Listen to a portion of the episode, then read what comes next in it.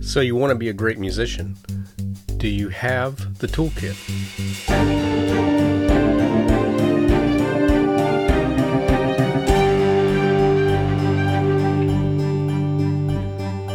And hello, my name is David Lane. Welcome to the Musician Toolkit, Episode 1. It is wonderful to be with you. I have been looking forward to this podcast for quite some time, and it is great to finally premiere episode one.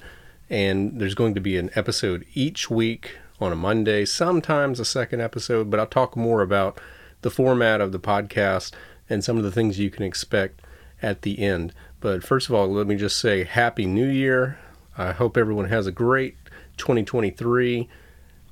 And perhaps that's why you're checking out this podcast. Perhaps you're a musician and you know you've got a little bit of work to do in some areas and you just want to check this out, see if this might be a resource for you. And I just want to say uh, thank you. Also, um, I won't refer to my other podcasts too much in, in this one, just like I won't refer to the, the musician toolkit over there. But a lot of you uh, might be listening because you know me from my other podcast, which is Life in the Pit, which is a bit of it's it's on a bit of a hiatus at the moment but uh, that podcast is still there if you're interested at all in the type of musician who plays for musical theater. And some some of the episodes branch out besides that, but Life in the Pit uh, has been very valuable to me in kind of learning how podcasting works. And also, I really think I, I needed it to get to this point this phrase, the musician toolkit, it actually came from episode 42 of Life in the Pit. And my guest that day, in fact, the title of that episode is called Well Stocked Toolkit.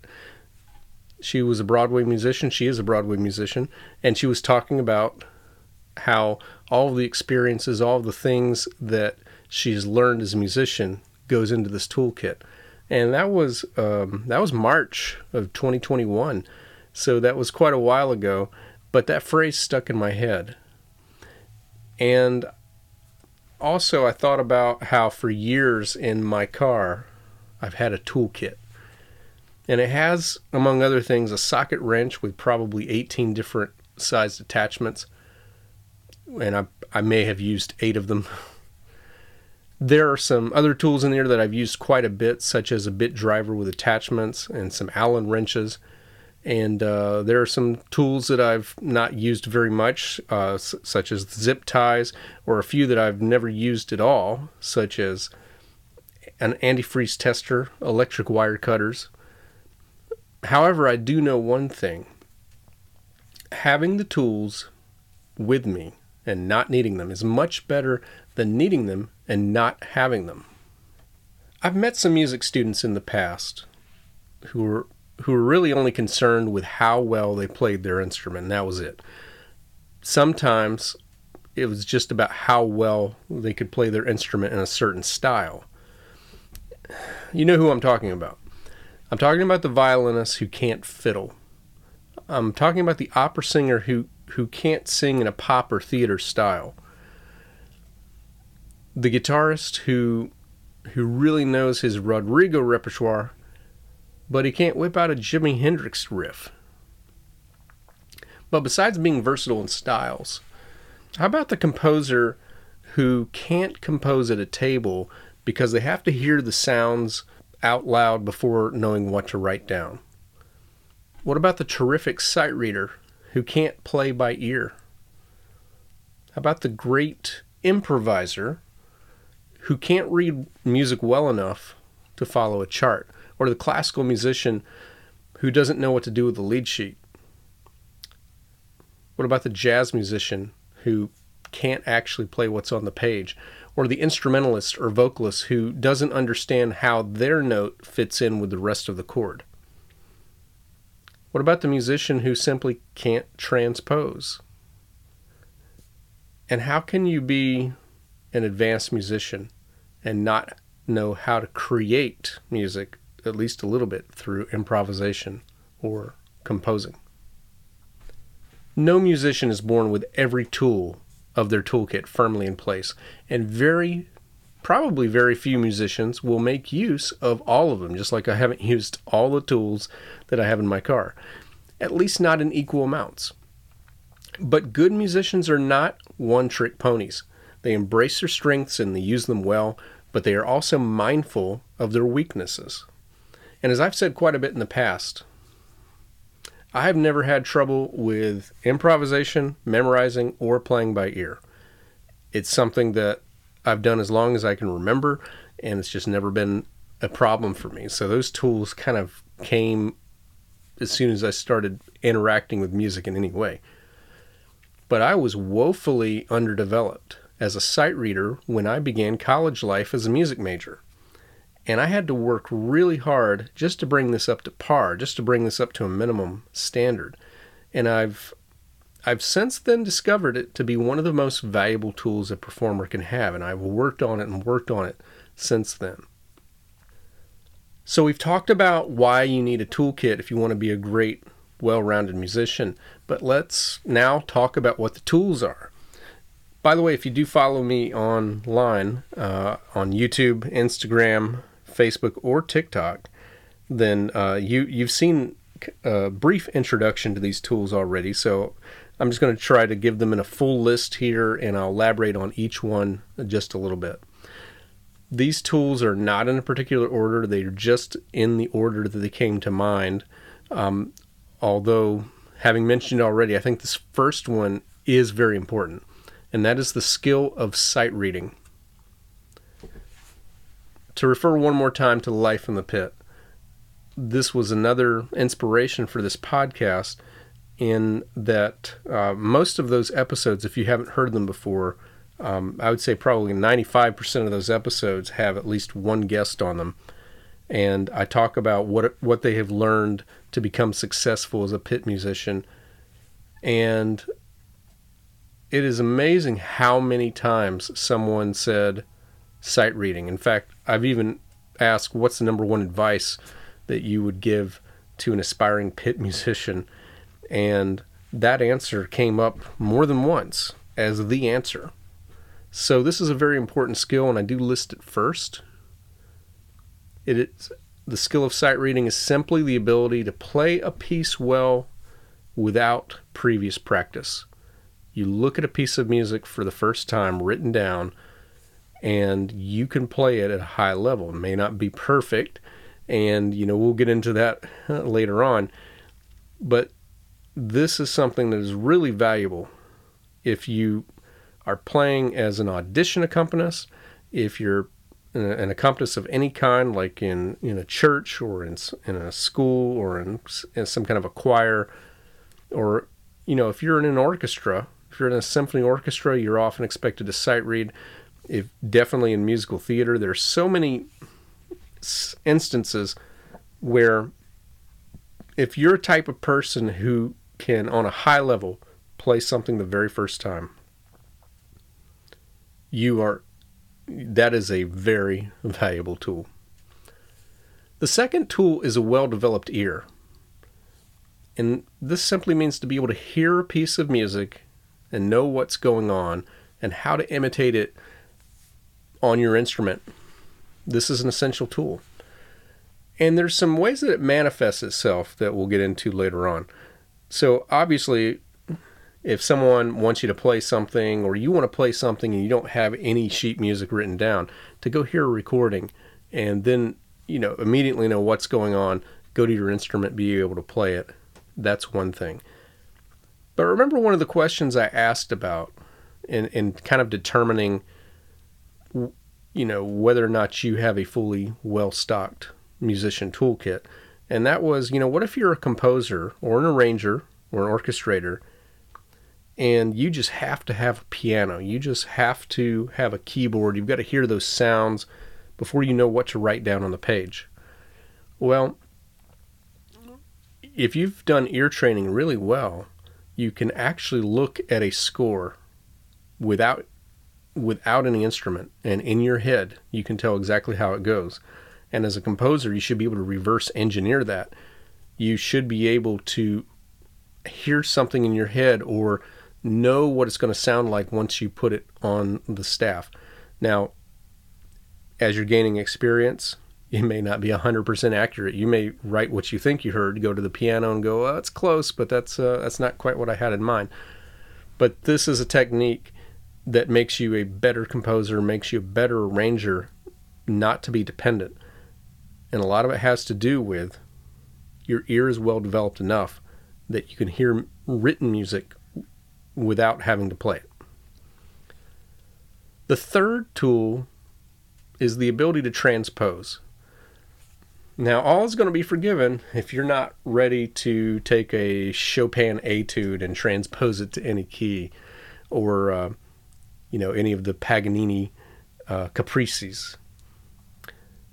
But you should be able, with most keys, take something like a church hymn or um, a standard, a jazz standard from a lead sheet, um, the accompaniment of an art song or a pop song, you should be able to transpose that to most of the keys, most of the common keys. One of the reasons this is valuable is it helps you understand music in a relative way.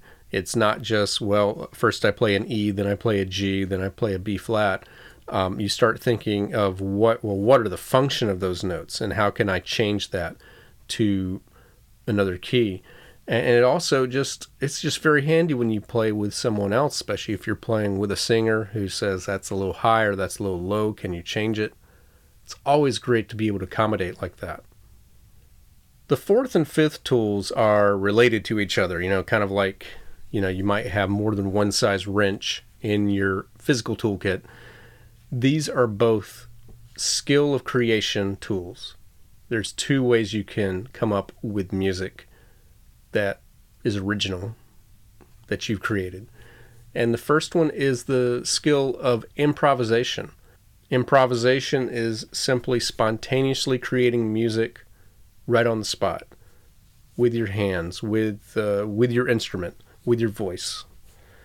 This is a skill I think we put, you know, if you're if you're a classical musician, you might put composers up on a pedestal when it comes to um, you know musicians who really know their craft and also um, just just what might what might be a superior way of creating music if you've ever thought that before but i just want to point out a few things first of all most genres in the world put a premium on improvisation rather than composition and second in the entire history of world music in in in all of all of civilization coming up with music. Far, far, far more pieces of music have been created through improvisation than actually composing. So, this is an important skill. But number five, the skill of creation, composing, is also an important skill for a well rounded musician. And this is writing music down and it's crafting it to a, to a polish. This is a very marketable skill that can be coupled with skills that won't get their own mention necessarily. Um, things such as orchestrating. Uh, you can also add arranging to this as, as an equal branch. A lot of times you might be playing in an ensemble, maybe a duo, uh, maybe a, a trio or quartet, or you might have even a small orchestra or a large orchestra. It is always great to be that person who, if someone has made a request of you to play, um, and I'll just throw some things out that I've done before. Um, the Coldplay song Yellow. Somebody wanted that for string quartet. It's always great to be able to be that guy or that woman who can come up with a good sounding arrangement of a piece for any ensemble. So even if you're not um, a composer as by profession, or even as one of the main things you do, you can understand enough about how to compose, uh, how to do a written arrangement. And this is a very valuable skill, very valuable tool. Tool number six is one that I'm very passionate about. Um, on this podcast, I'm going to have some guests every now and then, not so much in the early episodes as I'm as I'm getting this podcast going, but as the podcast develops, Um, I definitely plan on having guests frequently. Um, one of the things that I'll be talking quite a bit about is the ability to practice. This is something that I feel like I probably coach my students on more than any other tool in this toolkit. The ability to practice well. If you're a parent or a, or a teacher and your approach to practice has been to just say, just sit down and do it, this isn't good advice. But a good musician can take any piece on any level and figure out how it can be learned, how long it will take, and come up with a, and here's the key, a low stress strategy to make it happen. If your practice is inefficient, you need to work on it. If your practice is stressful, you need to work on it. Practice should actually be something that's fun and it's effective and you you just have a plan, you know how to handle any situation with music. Very important skill, very important tool. Number seven, this tool is the ability to play any written rhythm. Now, I thought about just being more vague and just saying the ability the ability to play any rhythm. Well, it's it's always been funny to me, but if you listen to a baseball game um, or if you go to a stadium, um, actually, I haven't had cable for a while, so I don't know if this is still a thing. But at some point in the game, you will hear somebody over a loudspeaker clap this. And the whole stadium knows to go. It's always funny to me when people say that they can't uh, they can't do rhythms. And it's like, a whole baseball stadium can do a rhythm. There's all kinds of situations where people in mass can lock in on a rhythm. And I think anybody with even a little practice, they don't even have to study music, they can get quite good at imitating rhythms that they hear. But if you're going to be a great musician, you need to be able to play any rhythm very quickly, if, if not at sight, with very little preparation. You should be able to play any rhythm that is written down. Now, I don't. I want to put a caveat on that. And by the way, I know if you if you're a percussionist, you're smiling. Hey, I got this. There's going to be a few of these tools that if you play certain instruments, then uh, yes, you, you, probably don't need to work on this tool. And by the way, I meant to say at the start, you know, give yourself uh, a score of one to a five on how do you feel about where you are with these tools already. So you know, give yourself a one if you're like, I really um, I really haven't worked on this tool at all, or it's it's definitely a weakness. And give yourself a five if you think I'm actually pretty good at this. Um, I could maintain it. I could maybe tweak it, but I feel pretty good about that. So you know the the tools we talked about so far is the skill of sight reading, a well-developed ear, the ability to transpose, um, skill of improvisation, skill of composing, um, the ability to practice, and now we're on the ability to play any written rhythm. Now, I just wanted to say about this um, this is not necessarily something you should be able to do if you're playing something that has not been properly notated. I won't get into the rules of what makes good and bad notation. There's a book out there, um, you know, that if you're my age, uh, I can use this reference, and it was the size of the Yellow Pages. Uh, size of the Yellow Pages back in the early 90s, I would say. Uh, it's funny, the size of the Yellow Pages now, because uh, because they still they still come out. There still are people who use them. Um, it's the size of a pamphlet. If you're reading something and the rhythm, the rules of rhythm are just going out the window, like you know you're in six eight, but it doesn't, uh, you know, it's not tied the way six eight time is, or something like that. Um, yeah, that's that's not something you need to be able to do. But if it's been written properly, if it fits within the time signature or time signatures of your piece, regardless of how complicated the rhythm is, you should be able to figure it out fairly quickly. Tool number eight is the mastery of a single instrument, the mastery of one instrument. So there's a danger with this whole topic that we're talking about on the Musician Toolkit, and that is the possibility or even the temptation of trying to become a jack of all trades but master of none. You don't have to win an international prize or hold first chair on your orchestra. But you need you need to be good at least on one instrument. And coupled with that would be tool number 9, and that is experience with other instruments. So you master one instrument for sure, and you at least have some experience with others. I've I've never met a truly great musician who wasn't at least a little familiar with a completely different instrument. Now, what I mean by that is that I'm not saying if you play flute, you also play piccolo. If you play tenor sax, you play alto sax. It's um, you know, not quite. If you play trumpet, you play cornet. I'm not talking about similar instruments. I'm talking about if you play trumpet, maybe you play guitar, or if you play piano, maybe you can also play flute. If you play violin, you can also play clarinet. Think about two contrasting instruments.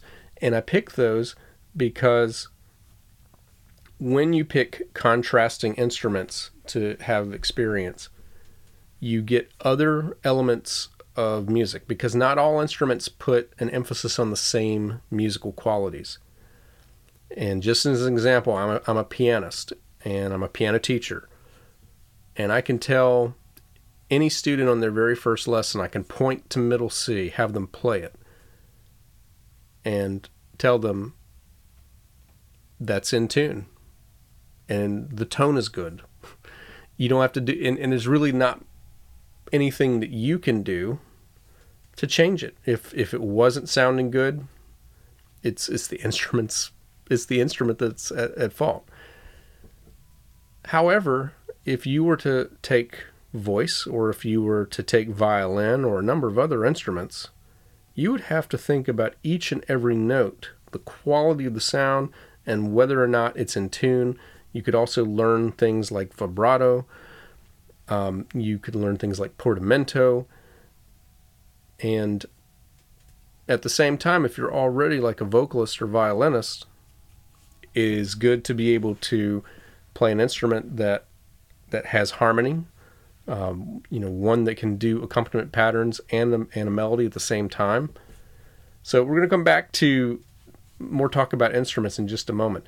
But tools eight and nine are mastery of one instrument but experience with other instruments. Speaking of instruments, tool number 10 is the ability to sing. Okay, if you're a professional vocalist, this doesn't apply to you. You're already good with this tool. Give yourself a five and we'll move on. But everybody else, there are elements that you can only truly understand about music by singing it with your own voice. You should at, at the least be able to sing in tune and with expression. And tool number 11 is knowledge of the piano, or I should say, knowledge of the keyboard. So, again, if you're a pianist, you know, give yourself a five on this tool. If you play any other instrument as your primary instrument, though, talked about you need to have experience with other instruments. Well, this is one of them. This is one of the ones that you need to have experience with.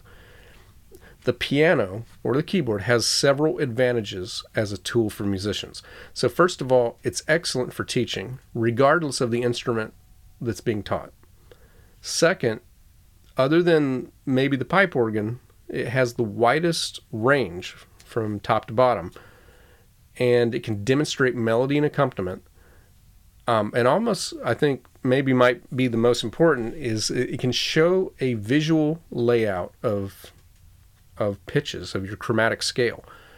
If you if you're playing guitar, if you're learning it as your first instrument, you have to memorize the fretboard where there's where there are natural half steps. So like you know that between F and G is an F sharp and G sharp, but you need to know that between E and F and between B and C there's nothing in between those notes. Well, if you have familiarity with the piano, you can see that.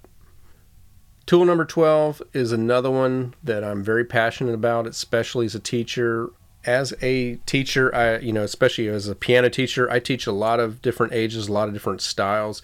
Uh, I don't enforce that people study classical piano. They can they can go through, You know, if they want to learn pop, if they want to learn blues, I will work with anybody on what the style is. Um, but I do have a few things that I insist, and one is that we include in some way music theory. Tool number 12 is the knowledge of music theory.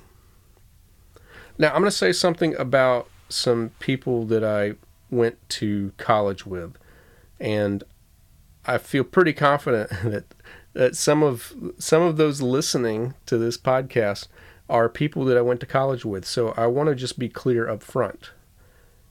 Those who are who are likely listening, I'm not talking about you. I went to school with some great musicians, some of the best musicians I've ever met. And I would say that the vast majority of the people that I knew in college as a music major who were also music majors were very serious musicians. They they studied well, and most of them have gone on to become even better musicians than when I knew them. But like all colleges, you're going to have you know a few people in each class who they're music majors, but you know maybe they haven't really fully invested in that as a career.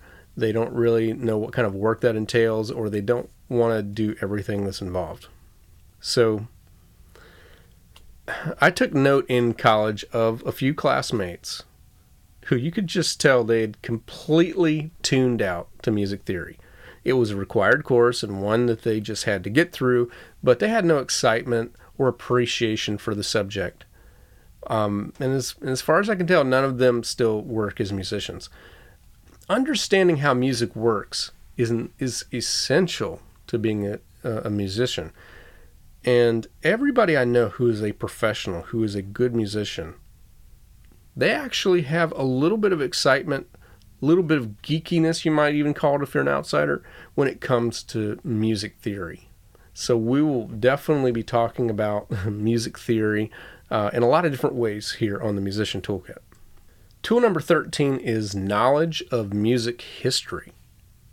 Now, I am not a purist, and I am not that type of conductor or uh, pianist that will that will say absolutely not to ever use a damper pedal in the music of Bach, simply because it wasn't used and could not have been used back when Bach composed it. And I'm also not retuning my piano to a Baroque tuning. But I need to realize how reckless it might sound to do a long, two, three measure long pedal pattern like I might use in a Debussy piece. And I also need to have an understanding of how the ornaments were are supposed to be played in this particular style of music. Now, this is one way of understanding music history. I also think your music will mean more if you know something about the composer, um, or you know just something about the time it was written. It's it's hard to listen to Beethoven's Ninth Symphony and not get moved when you when you know the story of him standing on stage completely deaf and having to be turned around to acknowledge the thunderous applause. I cry every time I hear the piece, somewhat because of the music, but mostly because of that backstory. Music just means more when you know something about it. Um, also, I would kind of say this uh, there's other ways of understanding music history. If you're a jazz musician, the, the way you might voice your chords if you're trying to play in a 20s style Dixieland or a 30 style swing band might be different than if you're playing in a combo that's doing bebop or if you're doing Latin jazz there's a lot of interpretations, a lot of voicings, a lot of decisions you'll make that kind of go with music theory, but a lot of it has to do with understanding your music history. Tool number 14 is the ability to follow other musicians. I, I thought about when I was writing this down, when I was coming up with the tools, I thought about saying the ability to play with other musicians, but that sounds like, you know, don't be a jerk be someone that others are willing to work with, uh, which is another thing on Life in the Pit podcast that got brought out quite a bit. Um, you'll you'll be a more successful musician at getting work and keeping work if people want to work with you. But in this case, I'm talking about if you've ever played with someone who jumped a measure ahead while you kept going oblivious, at least for a short while, this is a tool that needs improving. Sometimes others make mistakes or get off the book, and you need to be able to go with the flow. So, if you're an accompanist, this is especially important. But anytime that you're playing with other musicians, you need to be able to listen, you need to be able to lock in, stay in sync. Tool number 15 is the ability to play in many styles or genres.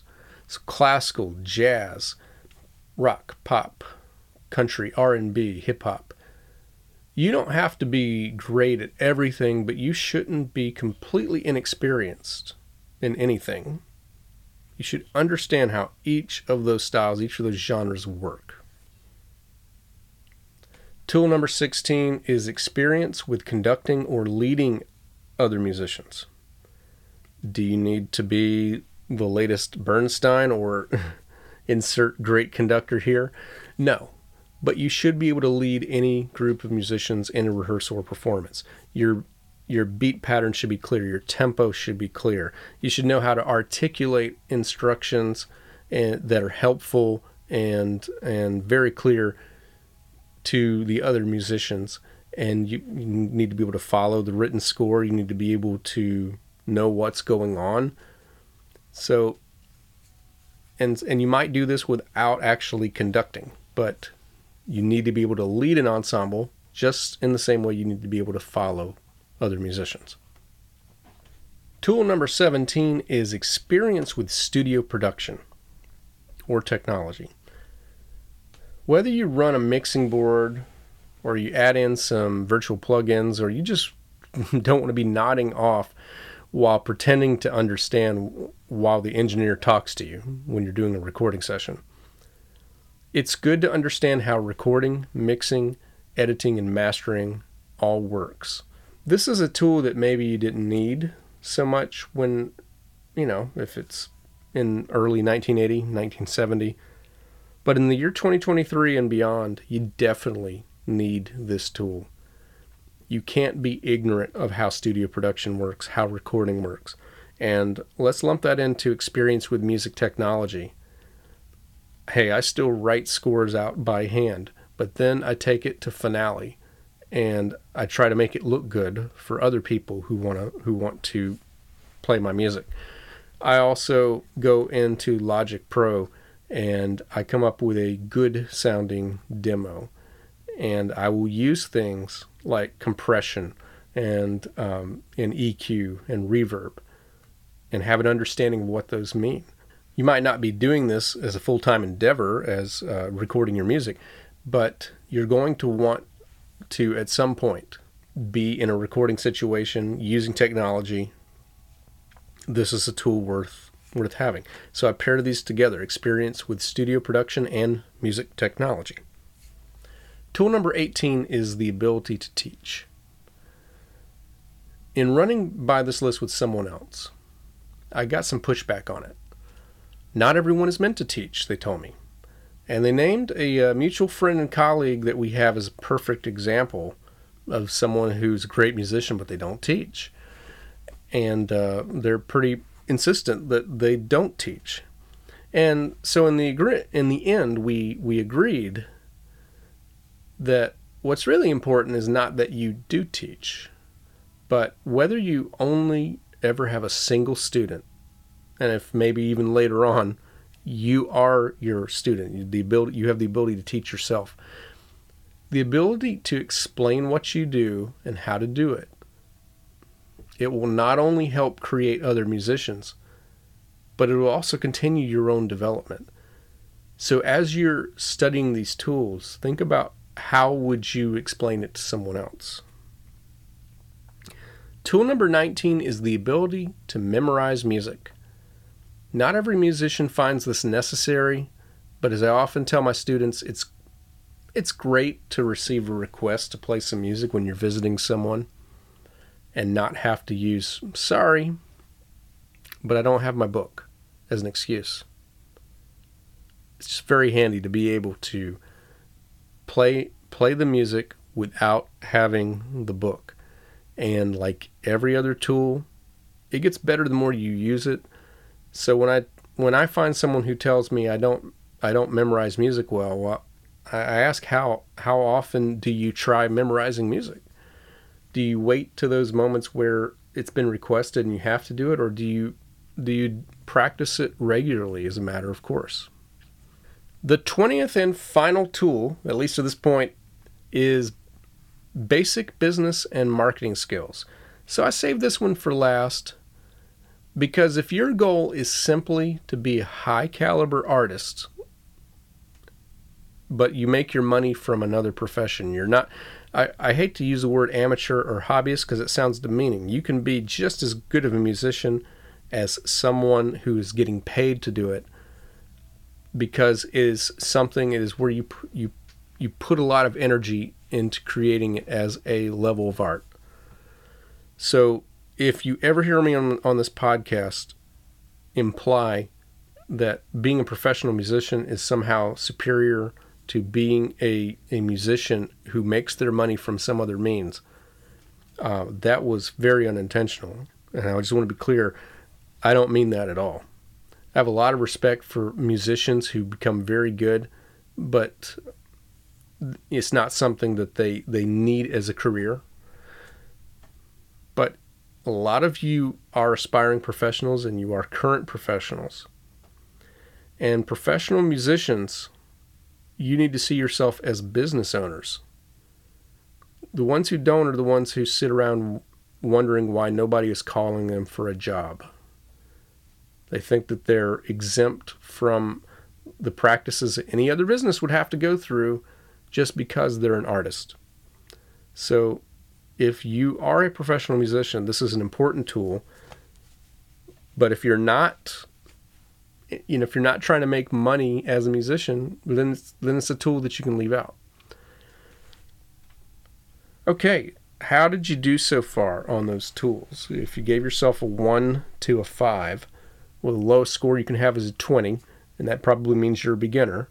Uh, chances are you are, are doing better than that. I, I would imagine you probably probably most people are around a 60 or 70 because if you're honest, you're probably going to put yourself at a three on the average, with some of those being weaknesses that's a little lower, and some of those being strengths that's a little bit higher.